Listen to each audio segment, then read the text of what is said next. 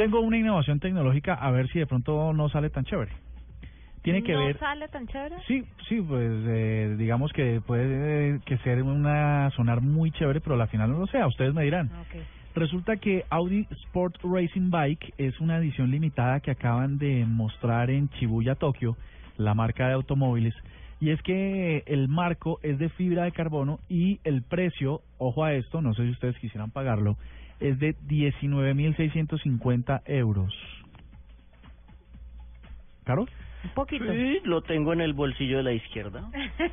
Resulta que esta se llama la T1000. Está creada, por supuesto, para Audi. Es, eh, ya les vamos a compartir unas fotos que tiene que ver con eso. Es una bicicleta de las más altas prestaciones em, tecnológicas y pesa solo 5.8 kilogramos. Es decir, no pesa absolutamente nada. Siempre pues se dice que cualquier bicicleta que logre pesar menos de 6 ya es un hit y ellos lo han puesto en 5,8. Por ahora, si ustedes tienen los 19 mil euros disponibles, solo van a haber 50 unidades. No sé si la quieran usar en Bogotá. en No, una vaina de 50 No. unidades y pagada en dólares, eso no no me suena bien, no me huele rico. Pero ustedes aquí, es lo que les, les quería preguntar, es cuando la tecnología sustituye el factor humano, ¿no?